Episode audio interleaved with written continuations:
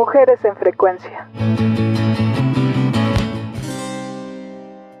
El 22 de noviembre se conmemora el Día Internacional del Músico. Entre las actividades que se realizan para celebrar esta fecha están las serenatas a Santa Cecilia, ya que se le conoce como la patrona de los músicos. Cecilia de Roma fue una mujer proveniente de una familia noble que fue torturada después de convertirse al cristianismo.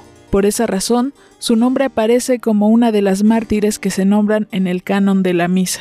Su biografía se conoce porque a mediados del siglo V se encontraron unos textos llamados Actas del Martirio de Santa Cecilia. La historia cuenta que Cecilia profesaba el cristianismo y sus padres la obligaron a casarse con Valeriano, un joven pagano. En la noche de bodas, ella le dijo, Tengo que comunicarte un secreto. Has de saber que un ángel del Señor vela por mí. Si me tocas como si fuera yo tu esposa, el ángel se enfurecerá y tú sufrirás las consecuencias. En cambio, si me respetas, el ángel te amará como me ama a mí. El incrédulo le pide ver al ángel. Cecilia le responde que la única forma en la que puede ver a dicho ser será al bautizarse. Finalmente él lo hace y ambos profesan la fe cristiana. Sin embargo, en dichos años los cristianos eran perseguidos y torturados. A Cecilia intentaron ahogarla con vapor dentro de unos baños públicos conocidos como termas, y al no conseguirlo fue condenada a que un verdugo le cortara la cabeza. Se dice que él dejó caer su hacha tres veces sin conseguirlo. El verdugo al ver eso salió corriendo asustado y la dejó malherida. Cecilia murió tres días después.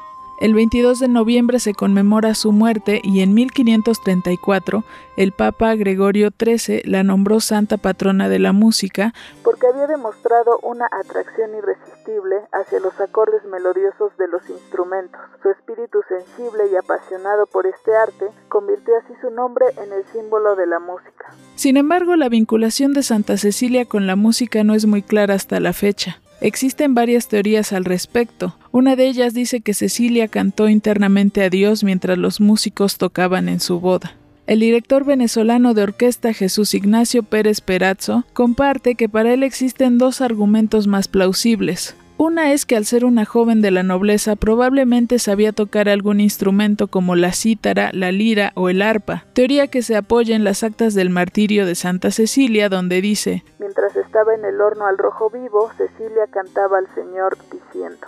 El otro es que hay un error de traducción en ese mismo texto, ya que en el siglo III la palabra órgano se refería a un fuelle y no al instrumento. Aunque no sepamos a ciencia cierta la historia de Santa Cecilia, la música, los músicos y las músicas nos provocan muchas sensaciones y nos ayudan a evocar recuerdos para no volvernos locos en este mundo.